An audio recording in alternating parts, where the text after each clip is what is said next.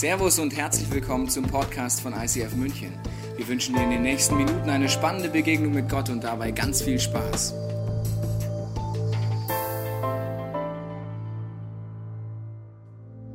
Bist du schon mal von einer Person enttäuscht worden? Ich denke, jeder, der ein Handy hat, hat an der letzten Frage spätestens es hochheben können und dann sagen können, also ich bin definitiv schon mal enttäuscht worden. Die Frage ist heute in der Predigt, wo kommt Enttäuschung her? Wie können wir mit Enttäuschung umgehen? Wenn wir alles erleben, scheint es etwas Normales zu sein. Und deswegen herzlich willkommen zu unserer Serie Beziehungs-Know-how. Heute ist das Thema flotter Dreier. Ich werde heute einige Ideen darüber erzählen, was göttliche Ideen sind und was mit dem Bereich Enttäuschung zu tun hat. Das schauen wir uns ganz besonders an. Das Wort Enttäuschung ist ja ein Wort, das eigentlich etwas Schönes und etwas Entschreckendes in sich beinhaltet. Auf der einen Seite, wenn ich enttäuscht werde, heißt das, ich lag einer Täuschung auf die wird jetzt enttäuscht, ist erstmal was Gutes. Es ist schmerzhaft, aber es ist etwas Gutes. Zum Beispiel hattest du eine Vorstellung vielleicht von Beziehungen, von Familie, von Kirche, von irgendetwas und du wirst enttäuscht. Das heißt, du lagst einer Täuschung auf. Aber es ist natürlich schmerzhaft.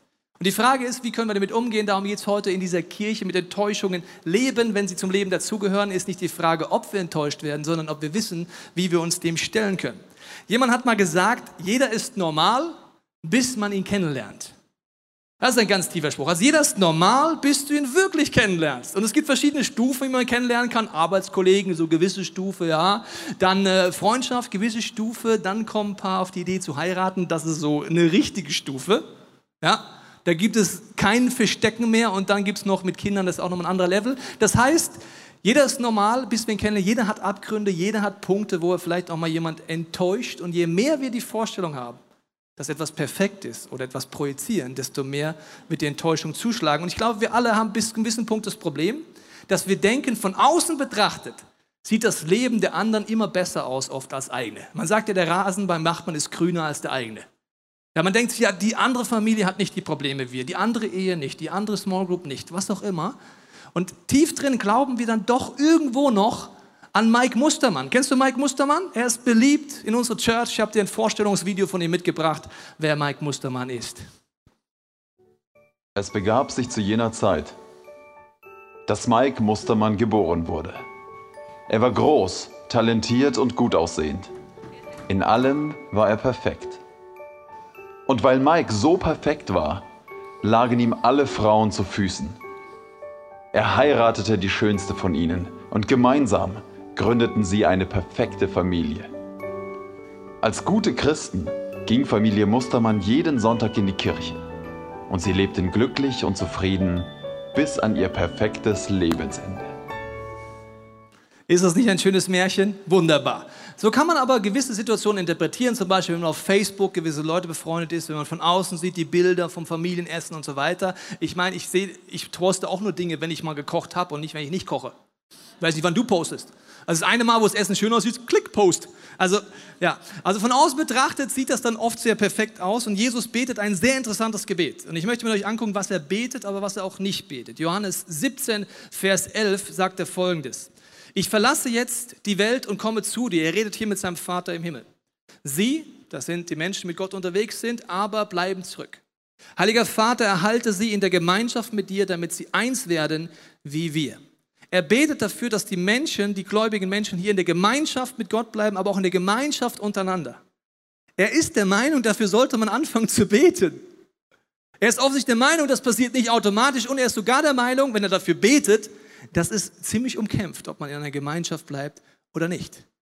Und wenn wir ehrlich sind, Gemeinschaft zu starten, egal auf welchem Level, ist nicht besonders schwierig. Also als ich in der siebten Klasse noch Hauptschullehrer war, habe ich manchmal den Überblick verloren, wie schnell Beziehungen dort angefangen haben und beendet wurden. Das manchmal hast du Pause zu Pause.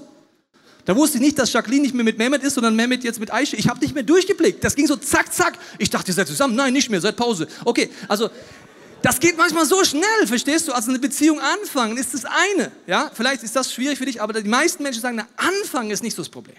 Eine Familie starten, ja, also, ich, also zum Beispiel Kinder machen. Die meisten Menschen kriegen das hin, solange es biologisch geht. Aber wenn du die Technik an sich, wenn du Nachhilfe brauchst, komm nach vorne, ich kann es nochmal erklären, wie das geht. Also wenn ich weiß, wie es geht. Also das scheint wirklich zu funktionieren anhand von der Technik. Das heißt, ein Kind zu machen ist das eine, aber in einer Familie zu bleiben In einer Gemeinschaft zu bleiben, das scheint eine Herausforderung zu sein. Eine Firma zu starten, eine Kirche zu starten. Der Staat ist immer Hyper Church, Hyper Firma, Hyper Hyper. Wie schon ein berühmter blonder Sänger, der nicht singen konnte, aber ein Lied macht, gemacht hat, gesprochen hat. Hyper. Und dann kommt so die Phase, wo die Enttäuschung kommt und auf einmal merkst du, das ist doch nicht so einfach. Und ich möchte mit dir einsteigen in die ersten Seiten der Bibel. Das ist eine wunderbare Bildersprache und ich weiß nicht, ob was mit mir falsch ist, aber oft stelle ich mir die Bibel in Comics vor. Ich weiß nicht, ist vielleicht ein Gendefekt, Sauerstoffmangel bei der Geburt, keine Ahnung. Aber ich stelle mir das in Comics oft vor und diese Szene, die ich dir jetzt beschreibe, steht in 1. Mose und ich sage dir, wie ich sie mir vorstelle. Du kannst dann zu Hause nachlesen und sagen, ob es genauso dir vorstellst. 1. Mose heißt es folgendermaßen. Und der Gott, Gott der Herr sprach, es ist nicht gut, dass der Mensch, hier ist der Mann gemeint, dass der Mann allein sei und alle Männer nicken im Raum, oder? Ist nicht gut, oder? Männer? Doch gut? Mönch oder was? Okay, gut. Also, die meisten Männer ist nicht gut. Nicht gut, dass ich alleine bin. Und ich muss dir eins sagen, als ich die Fotos angeguckt habe, vor meiner Ehe und nach einer Ehe, denke ich mir immer, meine Frau hat Pimp Up Your Husband gespielt. Also, wenn ich so gucke als Punk, wie ich rumgelaufen bin, der Geschmack, die Schönheit und die Ästhetik ist schon auf eine gewisse Art durch meine Frau gekommen. Und ich sage, es war nicht gut, dass ich alleine war. Okay, aber, okay, gehen wir weiter. Ich will eine Gehilfin machen, die um ihn sei. Ja? Und jetzt ist das Problem folgendes.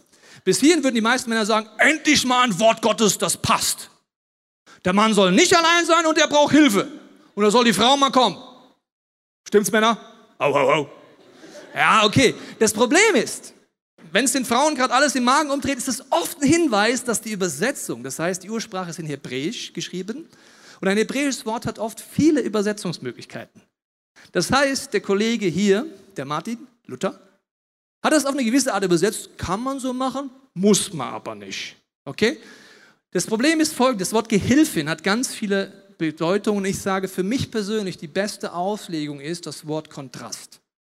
Ergänzung, Kontrast. Das heißt, es würde heißen, es ist nicht gut, dass der Mensch alleine ist. Ich werde einen Kontrast schaffen. Jetzt stell dir folgende Situation vor. Adam ist da im Garten Eden unterwegs, ja, und Gott möchte ihm zeigen, es ist nicht gut, dass du alleine bist und Männer brauchen manchmal ein bisschen länger. Also hat Gott ein lustiges Spiel sich ausgedacht. Das geht folgendermaßen. Er sagt, Adam, gib den Tieren Namen. Okay, Gott. Er fängt an. Krokodilin, Krokodil. Nilpferdin, Nilpferd. Mausi, Mauser. Katze, Kater. Bei hundertsten Tierpärchen denkt er so langsam, äh, Gott, ich hatte mal eine Frage. Die sind immer zu zweit und ich? Ja, Adam, ist nicht gut, dass du alleine bist. Ich schaff dir jetzt einen Kontrast. Yippie, ein Kontrast. Was ist das? Keine Ahnung. Gib mir das. Das hört sich cool an. Okay, Adam schläft ein, wacht wieder auf und BAM, da ist Eva. Er denkt sich, wow, Gott, du kennst mich, was für ein Design, was für eine Ästhetik. Du bist der Knaller, Journey's Next Top Model ist meins. Er flippt aus, die beiden sind ein Herz und er sieht, das nennt man hormonelle Verblendung. Sie sind einfach ganz hyper, hyper. Die erste Hyper-Beziehung beginnt und das ist hormonell vollkommen normal, ja. Die ersten Wochen kommt Gott in meiner Vorstellung ab und zu mal vorbei und sagt uns, wie geht's euch beiden Turteltäubchen? Sagen, Mensch, so super. Wir ergänzen uns so toll. Gott, es ist so spitze. Also, wie das mit Mann und Frau gemacht hast, das ist so toll. Gut. Nach drei Monaten kommt er wieder. Biologisch gesehen geht so langsam die hormonelle Kurve nach unten. Nur langsam, aber sie geht runter. Immer noch alles okay. Ergänzung, Seelenverwandt, whatever. Ja. Nach sechs Monaten, biologisch gesehen, gehen die Hormone langsam weg. Jetzt kommt Gott wieder in den Garten und Adam sagt, ey Gott, komm mal her, ich muss mal reden. Vier Augen, vier Augen, komm mal her, komm mal her. Was ist denn los, mein Sohn? Kann man die eigentlich umtauschen? Warum denn? Das ist eine Frau, weißt du, die ist so anders, die ist so schwierig, das ist so, das passt ja gar nicht. Was hast du dabei gedacht, Gott? Gib mir lieber einen Mann oder sowas, Männerfreundschaft, angeln gehen, irgend sowas, aber doch nicht sowas. Sagt Eva, Gott, Gott, kannst du mal kommen, komm, mal vier Augen reden, ja, ja. Was ist denn los, meine Tochter? Kann ich den zurückgeben? Warum denn, meine Tochter? Das ist ein Mann. Wir passen überhaupt gar nicht zusammen. Ich weiß gar nicht, wie ich mir das vorstellen konnte. Und guck mal, was er immer macht. Und der ist immer so kühl. Und Gott sagt, komm mal her, Eva. Komm mal her, Adam. Was ist denn los? Das ist mein Plan. Ich habe euch einen Kontrast gegeben und beide denken sich, what? Ein Kontrast? Das ist ja anstrengend, Gott. Ja, genau. Und beide sind vollkommen perplex. Ich meine, in Beziehungen oder auch in Familie Und in Kirche denken wir oft, dass Kontrast etwas ist, was anstrengend ist. Es wird immer anstrengend. In der Kirche gibt es verschiedene Gaben, verschiedene Interessen, verschiedene Vorstellungen. Wenn die zusammenbleiben wollen und nicht Subkulturen schaffen wollen, dann ist das anstrengend. Wenn ein Ehepaar zusammenbleiben will und sich wirklich kennenlernt und die biologische hormonelle Schicht mal ein bisschen weggekratzt ist, dann wird das anstrengend. Und Gott ist der Meinung, das ist eine tolle Idee. In allen anderen Lebensbereichen wissen wir, dass erst durch Kontrast das Leben schön wird. Also stell dir mal vor, du hast Geburtstag. Hat jemand heute Geburtstag? Sehr schön. Wie heißt du denn? Timo, Timo, ich kenne dich, ich sehe dich nur nicht. Timo hat Geburtstag. So, also Timo hat ja heute Geburtstag und jetzt, äh, Timo, du kannst gleich mir, mit mir teilen, ob du es auch so siehst. Man kann natürlich sagen, ich brauche keine Leute, ich brauche keine Kontraste, ich feiere Geburtstag alleine. Ja, ich kann auch Spaß alleine haben. Wer braucht Leute? Wer braucht Kontraste? Das Schwierige ist, wenn du keine Kontraste hast, gibt dir auch keiner Feedback, was scheiße aussieht. Aber du kannst alleine feiern. Sag, ich brauche doch keine Kontraste, ja? Aber jetzt habe ich mal was vor mit euch. Ja, der Timo hat heute Geburtstag. Wie alt bist du, Timo? 39. Fresh, sehr gut.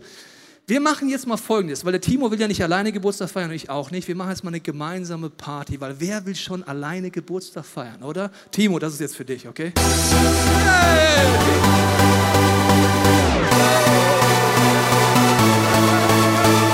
Timo, Timo, dein Geburtstag, hey, alle feiern mit. Woo! Geburtstag, Timo, hey, und die Church feiern, feiern,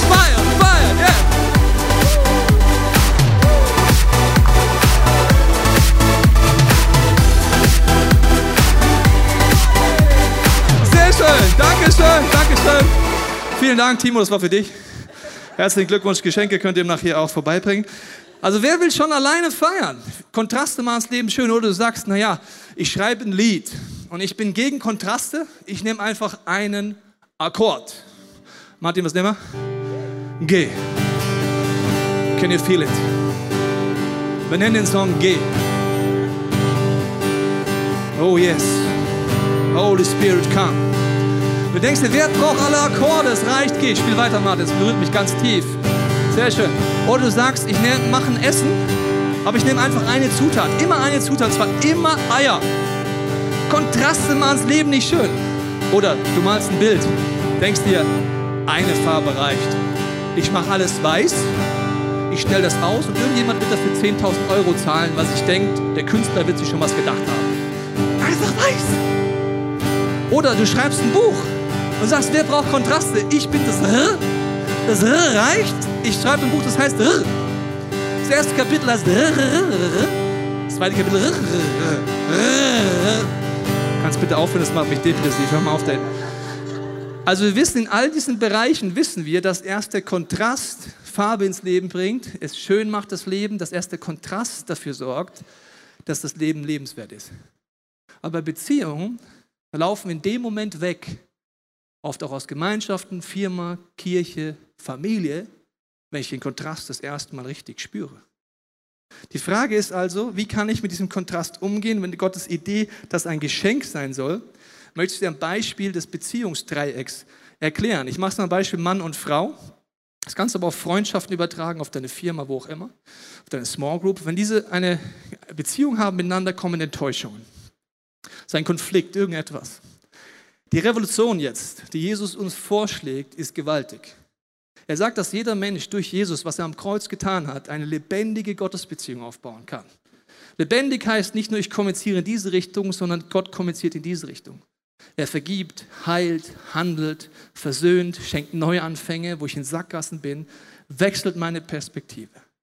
Und Jesus redet davon, dass das wie so ein flotter Dreier ist auf eine göttliche Art. Egal in welcher Beziehung, das kann in deiner Small Group sein, egal wo, wenn du in einer Sackgasse bist, ist das die Revolution. Und die Revolution ist vor allen Dingen, dass Gott wie eine Beziehung aufbaut hier rüber. Ich nenne das mal eine Kläranlage, also nicht vom Klären auch, aber da, wo die Gülle hinkommt, weißt schon. Also Kläranlage in Beziehungen, die in Sackgassen sind. Was heißt das? Wenn wir in einem Konflikt sind, in einer Enttäuschung sind, haben wir eins gemeinsam. Wir alle glauben ernsthaft, ich habe recht und du nicht. Sonst müssen wir nicht streiten. Oder?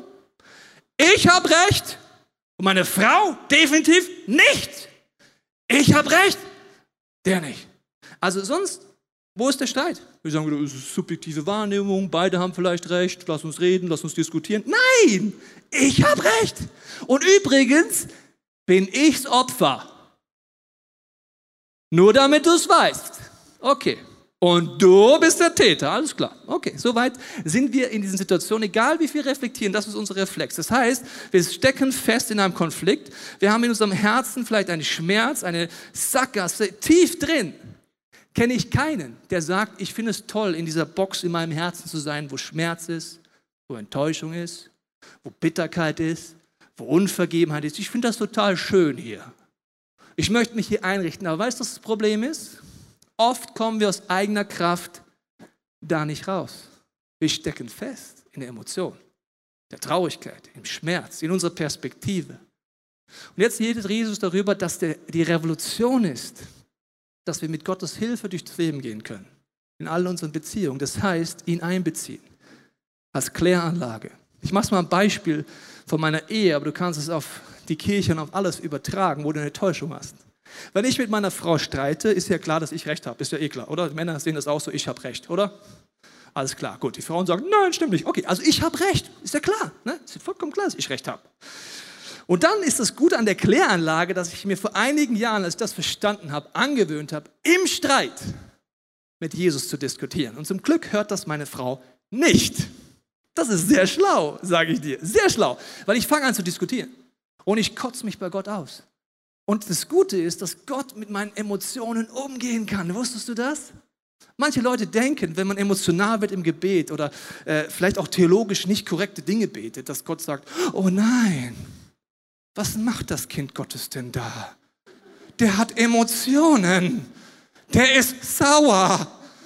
Manche Leute denken je nach Prägung, man darf nur so offizielle Gebete beten wie Vater unser im Himmel, Ave Maria, Amen. Das Problem ist folgendes, das kannst du gerne machen, aber Gott hat zu jedem Zeitpunkt einen Verstärker an dein Herz angeschlossen. Ziemlich unangenehm, auf der anderen Seite befreit.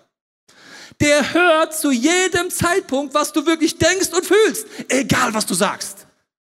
Du kannst dich im Worship hinstellen und einfach die Arme heben und alles toll, aber hier drin schmottert und fordert es. Und Gott hört es sowieso und Gott hat damit gar kein Problem. Ich meine, sonst wäre es schwierig, stell dir mal vor. Ich bete so, Vater unser im Himmel und meinem Herz denkt sich, ich könnte dich mal. Geheiligt werde dein Himmel. Ich habe übrigens recht. Geheiligt werde dein Name. Und dann sagt Gott, oh Erzengel Gabriel, kannst du die Emotionen ein bisschen runterdrehen und das Vater auch ein bisschen lauter drehen? Ich kann das nicht hören. Das ist jetzt schon wieder das ist so schlimm. Gott ist das Gegenteil von weltfremd. Er kennt deine Welt besser als du. Als mein Sohn zwei Jahre alt war, hatte ich ein sehr einschneidendes Erlebnis. Er hat sich mal total über mich aufgeregt. Brutal über mich aufgeregt. Hat geschimpft wie ein Rohrspatz. Und ich habe ihm so zugeschaut, wie er seinen Vater blöde findet und irgendwie nach Vokabeln sucht, die er noch nicht kennt, weil er noch nicht im Kindergarten ist. Und er hat irgendwie versucht, zu zeigen, wie blöd ich bin. Und während er das macht, denke ich nur eins, ach, wie süß. Das ist pädagogisch nicht schlau, dann zu lachen. Ich sag's, liebe Eltern, da musst du einfach oh, ich könnte ihn jetzt knuddeln, aber er muss da durch. Und weißt du, was Gott denkt, wenn ich ernsthaft wieder mal der Meinung bin, ich habe recht, sie ist schuld, er ist schuld, ich bin's Opfer. Denkt er, wie süß. Der Tobi denkt wirklich wieder ernsthaft, der denkt das ist doch super. Erzengel, lass, der ist doch süß. Den, den mache ich mir ein Bild, so ein Selfie mit ihm, wie er gerade motzt und das hänge ich mir an die Pinnwand. Verstehst du? Also Gott hat damit kein Problem. Nur wenn du diese Emotionen nicht zu Jesus bringst, ans Kreuz, an die Müllhalde, wo deine Sünde, deine Schuld, deine Emotion, deine Zerstörungskraft hingehört, sondern sie weiter aussprichst, wird es immer mehr Enttäuschung, Enttäuschung, Enttäuschung geben. Und das Revolutionäre ist jetzt folgendes. Und ich sage dir vorher, zu Risiken oder Nebenwirkungen fragen Sie Ihren Pastor, lesen Sie, lesen Sie die Bibel. Achtung. Wenn du das machst, das funktioniert jetzt, dummerweise oder schönerweise. Wenn du ihn einbeziehst, wie gesagt, es muss noch nicht mal theologisch stimmen. Ich bete dann so Sätze wie, Gott, warum hast du mir so eine Frau gegeben? Die habe ich mir selber ausgesucht, aber Gott lässt es einfach mal laufen. Okay, also in die Situation, wenn ich mich bei Jesus auskotze, komme ich immer an einen Punkt, die Emotion wird weniger, weil ich sie an die richtige Stelle bringe und dann sage ich, oh Gott, wenn du noch irgendwas dazu zu sagen hast, dann sprich jetzt. Aber ich habe recht, ich muss nur noch mal sagen. Wenn du Gott mit einbeziehst, egal in welchen Konflikt, ist Gott ein Gott der Versöhnung und der objektiven Sichtweise. Er kennt deine Box, er kennt den anderen und er wird dir Impulse, Gedanken geben für deinen Part. Für deinen Part.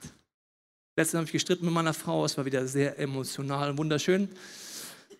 Ja, wir streiten sehr unterschiedlich, ich sachlich, sie mit Emotionen und wir waren gerade in so einer Sackgasse drin, okay? Ich kotze mich bei Gott aus und dann sage ich, Gott, hast du irgendwas zu sagen? Ja, und dann kommt so ein Gedanken, geh rüber und nimm sie in den Arm. What? Sie ist schuld, sie muss kommen, ich gehe doch nicht darüber. Doch, geh. Und jetzt kommt ein entscheidender Punkt, liebe Freunde. Weißt du, was du an dem Punkt merkst? Ist Jesus dein Hobby? Ist Jesus dein Ansatz oder ist Jesus der Chef in deinem Leben? Wenn Jesus zu mir sagt, geh rüber und nimm sie in den Arm, motze ich noch mal kurz, aber ich tu's. Weißt du warum?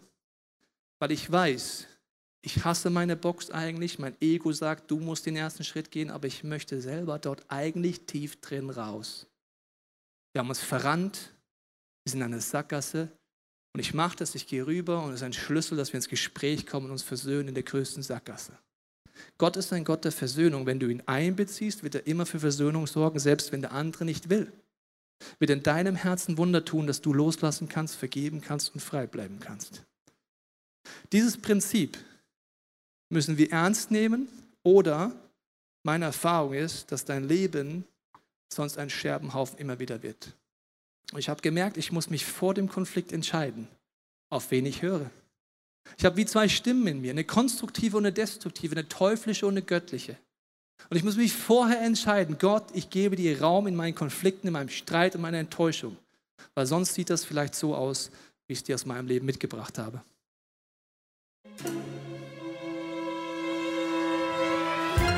Tobi, du bist hier echt das Opfer. Du hast recht. Schau dir die Person doch mal an. Also du brauchst wirklich nichts ändern. Hey Tobi, wenn du willst, kannst du an diese Situation jetzt wachsen. Hast du dich schon einmal in die andere Person reinversetzt? Wie würdest du jetzt gerne an ihrer Stelle behandelt werden? Wenn du willst, kann ich dir Liebe für die Person schenken. Du hast im Streit und Konflikt immer zwei Möglichkeiten. Je länger deine Lebenserfahrung ist, desto mehr müsstest du wissen, wenn du auf dein Ego, auf dein verletztes Ego und auf deinen Reflex hörst, wird es schlimmer und schlimmer und schlimmer. Die Beziehung kann dann 40, 50, 60, 70 Jahre im Hass bleiben. Oder du hörst auf die göttliche Stimmung, Stimme, Stimme der Vergebung, der Impulse, der Wiederherstellung, der Heilung, der Vergebung, der Freiheit. Es ist einfach deine und meine Entscheidung. Wenn wir es nicht machen, wird jeder unverdaute Konflikt Folgendes bewirken. Ich habe es dir mal mitgebracht. Du kannst es übertragen auf jedes Beziehungsdreieck, egal wo das ist. Wenn du den Misthaufen eines Konfliktes nicht angehst, wird der wachsen und wachsen und wachsen. Und irgendwann wird jede Beziehung, egal wie stark sie angefangen hat, in der Kirche, in der Firma, in der Familie, in der Ehe, in der Freundschaft, in der Small Group, egal wo, wenn du nicht lernst, zeitnah Konflikte zu lösen, wird jede Beziehung in deinem Leben irgendwann erstickt. Dann lebst du in jeder Ehe, egal wie oft du sie wechselst, irgendwann an dem Punkt der Sackgasse, der Einsamkeit, des Arrangierens und nicht mehr Herzensnähe haben. Jeder Kirche, in der du gehst, wird das Gleiche passieren. Das heißt, wenn wir das nicht ernst nehmen, wird jede Beziehung unterm Strich irgendwann so aussehen. Und Jesus lädt uns immer wieder ein, ihn ernst zu nehmen, seine Prinzipien ernst zu nehmen, ihn einzubeziehen. Er ist kein weltfremder Gott. Gott ist Mensch geworden. Er weiß, wie es sich anfühlt. Und er ist nicht ewig weit entfernt, wenn du Jesus in dein Leben einlädst. Ist er in deinem Leben, in deinem Herzen. Und egal wie groß der Schmerz gerade in einem Teil deines Herzens ist. Er wartet nur darauf, dass du sagst, komm in diese Box rein, Jesus, komm in meinen Schmerz rein, hilf mir dort raus. In meinen ganzen turbulenten Gedanken, die ich habe, weil ich hasse das doch selber. Und das sind Momente, wo Gott ein Spezialist ist. Er ist ein Spezialist, aus dem größten Mist Dünger zu machen. Das ist genauso wie unsere Nachbarskatze. Ich habe sie dir mal mitgebracht, was die so alles macht.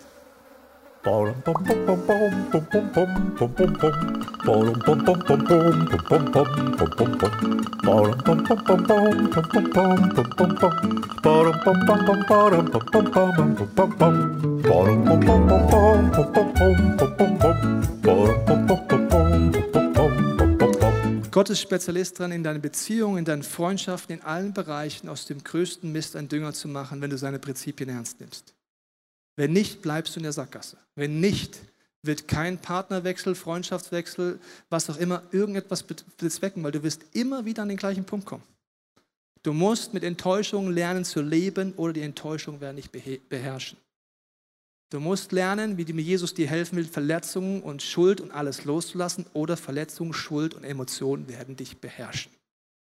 Was anderes gibt es dummerweise nicht. Ich würde es mir wünschen, es wäre so, aber es gibt es nicht.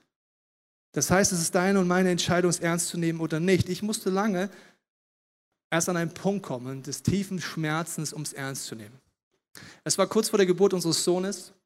Es waren noch circa zwei Wochen bis zur Geburt und ich hatte an einem Abend im Bett eine Herzattacke und ich habe keine Luft mehr bekommen. Meine Frau musste den Notarzt hochschwanger rufen. Ich wurde abgeholt. Ich wurde 24 Stunden in einer Klinik durchgecheckt und ich werde nie vergessen, als der Chefarzt des nächsten Tag an meinem, nach 24 Stunden an meinem Bett stand. Er hat gesagt, Herr Teichen, ich habe eine gute und eine schlechte Nachricht für Sie. Die gute ist, wir haben körperlich bei Ihnen nichts gefunden, Sie sind gesund. Die schlechte Nachricht ist, dass obwohl wir körperlich nichts gefunden haben, Sie gerade eben fast an einem psychosomatischen Herzinfarkt gestorben wären. Und Herr Teichen, am Ende vom Tag ist es wurscht, ob es psychosomatisch war oder körperlich ist, Sie sind dann einfach tot.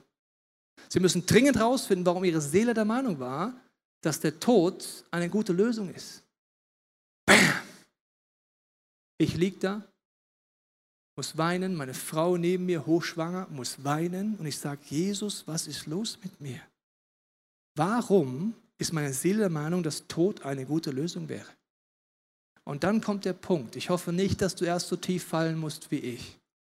Dann kommt der Punkt, wo du viel Demut brauchst. Ich bin in meine Small Group gegangen habe gesagt, Jungs, das ist der Fakt, lass uns gemeinsam Gott suchen, ihn fragen, warum meiner Seele so geht. Lass uns gemeinsam aufs Get Free gehen. Und ich habe Leute gesucht in meiner Umgebung. Wir haben angefangen, ihn zu suchen und das ist die Revolution. Dass Gott in jeder Beziehung da ist, wenn du in einem bist, fängt er an zu kommunizieren und zu reden. Und er hat aufgedeckt in meinem Leben, dass ich mich erinnern gehabt an eine Situation meiner Kindheit. Ich weiß nicht, ob sie einmal war oder oft. Aber ich weiß, in dieser Situation war das so, dass meine Eltern gestritten haben. Ich war vielleicht drei Jahre alt. Und meine Mutter hat dann gesagt im Streit, wenn das so weitergeht, will ich die Scheidung. Ich wusste mit drei nicht, was das heißt. Aber ich bin in mein Zimmer gegangen und hatte Angst, habe geweint davor, dass meine Eltern sich trennen. Das ist einer der schlimmsten Schmerzen, die ein Kind auf eine Art erleiden kann. Und in dieser Situation war es so, dass ab dann jeder Streit für mich eine Bedrohung war, unterbewusst. Das war gar nicht bewusst. Streit ist gleich die Gefahr der Scheidung.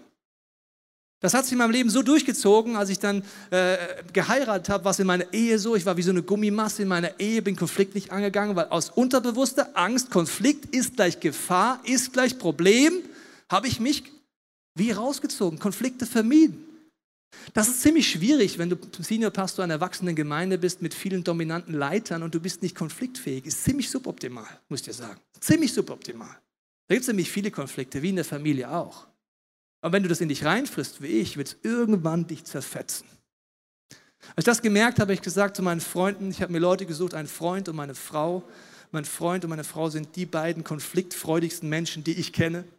Und habe gesagt, ich brauche eure Hilfe. Ich kann das nicht. Ich habe das nie trainiert, wie man zeitnah und schnell und göttlich gut Konflikte löst. Ich habe Angst, ich bin blockiert, ich kann davor nicht schlafen vor so einem Gespräch.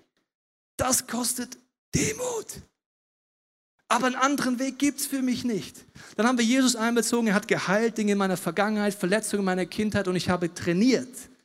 Wie gehe ich in ein Gespräch rein? Wie bereite ich mich vor? Wie gehe ich einen Konflikt an? Innerhalb von einem Jahr habe ich mich so stark, glaube ich, verändert, wie vorher und nachher nicht. Meine Freunde, das Leitungsteam in München, meine Frau haben am Ende des Jahres gesagt, du bist ein anderer Mensch. Warum? Jetzt bin ich ziemlich konfliktfreudig. Ich mag Konflikte auf einmal, weil ich merke, das ist eine Riesenchance. Aber der schmerzhafte Weg war da. Wenn du nie gelernt hast, warum auch immer, und die meisten von euch werden es nicht zu Hause gelernt haben, weil es kein Tool ist, wo ich sage, Deutschland ist da besonders gut drin. Die Wahrscheinlichkeit ist sehr hoch, dass du es zu Hause nicht gelernt hast, wie man konstruktiv, schnell, göttlich Konflikte angeht, löst, sich verträgt, versöhnt, neu anfängt. Das heißt, wenn das für dich so gilt, dann bitte ich dich heute ernst zu nehmen, weil sonst wird es diese Misthaufen größer werden und ich hoffe nicht, dass erst so viel passieren muss in deinem Leben wie bei mir. Ich möchte mit folgendem Gedanken abschließen. Und zwar ist es der Gedanke von diesem Kleiderschrank. Ich brauche mal die Jule als Model hier vorne. Und zwar ist es oft so, dass wir denken, naja, in dieser Beziehung, da habe ich wie keine Kraft, ich kann mir gar nicht vorstellen, da nochmal einen Schritt zu gehen. Ich mache mal ein Beispiel Geduld, wenn du dieses Modell mal anziehen könntest. Gott redet in der Bibel davon, dass wenn wir keine Geduld haben, keine Liebe, keine Barmherzigkeit, all diese Dinge, sagt er, die können wir anziehen wie ein Kleidungsstück. Das heißt, wir sind tief drin lieblos oder ungeduldig und Gott sagt, du kannst die Geduld drüber ziehen. Was bedeutet das? Wir denken oft einen simplen Lebensstilgedanken und den haben wir alle irgendwo, glaube ich, drin. Der ist der Gedanke, naja, meine Umgebung ist schuld. Wenn der Chef nicht so blöd tun würde, wäre ich auch nicht so drauf. Wenn mein Partner nicht so bocken würde, würde ich nicht so reagieren. Wenn die Kirche nicht so blöd wäre, dann müsste ich auch nicht das tun. Das ist eine sehr einfache Lebenseinstellung, aber nicht die realistische. Wie soll ich es dir erklären? Also stell dir Folgendes vor.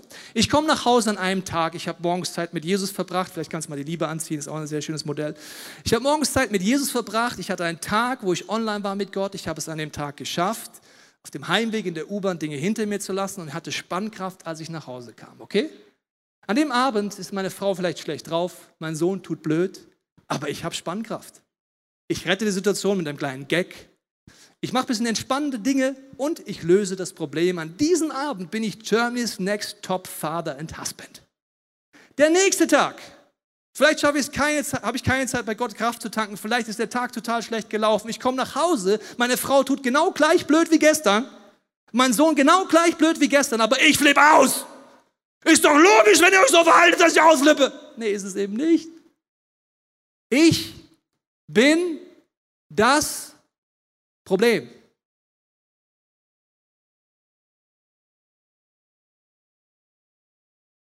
Dann gilt es für dich dummerweise auch, gell? Also nicht nur der Pastor, nicht, was falsch verstehst. Hier drin ist das Problem. Ich habe an dem Tag keine Liebe, keine Geduld und ich habe alle Punkte der Welt, warum ich mich ja so verhalten muss. Nein, Gott sagt mit seiner Hilfe, du kannst seine Liebe anziehen, seine Geduld anziehen, du kannst zu ihm kommen, geheilt werden, befreit werden. Und das ist ein Training. Aber es ist wichtig, hast du super gemacht, Jule. Super Model. Ja, sehr schön. Hast du sehr gut gemacht. Und deswegen ist meine Frage an dich. Erstens, willst du aufhören, die Lüge zu glauben, die anderen sind einfach schuld? Und willst deinen Part anfangen ernst zu nehmen? Zweitens, kennst du schon diese Gottesbeziehung oder hast sie wie verloren, dass du Jesus einbeziehen kannst in eine lebendige Beziehung, in deine Konflikte, in deine Enttäuschung, dass du mit Gottes Hilfe da durchgehen kannst? Wenn nein, werde ehrlich, such die Leute, die trainieren. Vielleicht musst du wie ich jemanden suchen, der dir hilft, das zu trainieren, in Praxis umzusetzen. Aber vielleicht hast du auch heute Schmerz in deinem Herzen, so eine Box, wo Schmerz drin ist und du denkst dir, das ist so, wie wenn ich eine Verletzung an meinem Bein habe und sage, das tut so weh, ich setze mich lieber mal hin.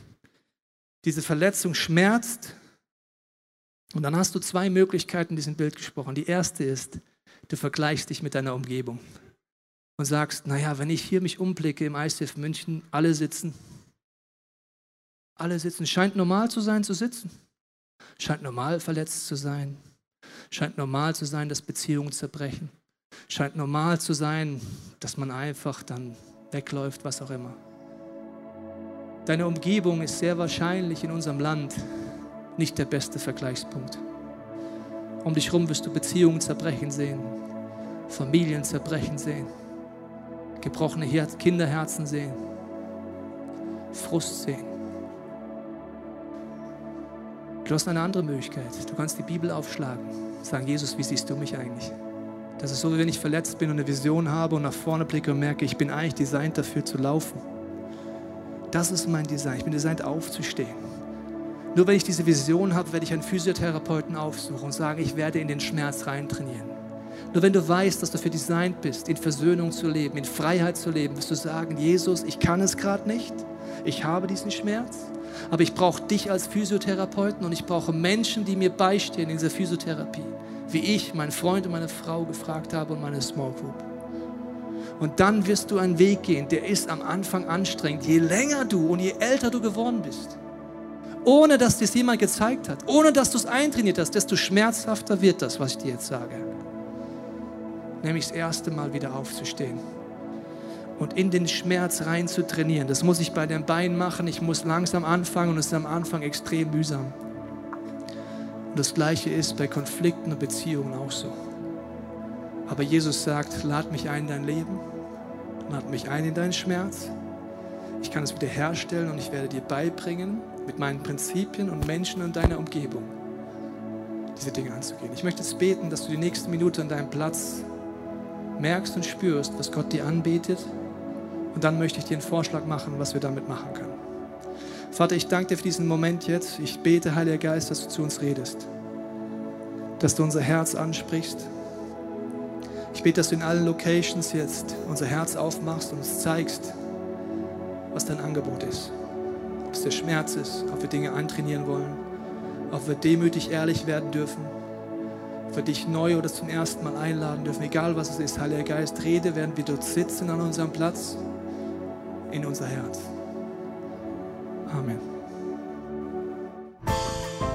Wir hoffen, dass dir diese Predigt weitergeholfen hat. Wenn du Fragen hast, kannst du gerne an info at icf-moenchen.de mailen und weitere Informationen findest du auf unserer Homepage unter www.icf-moenchen.de.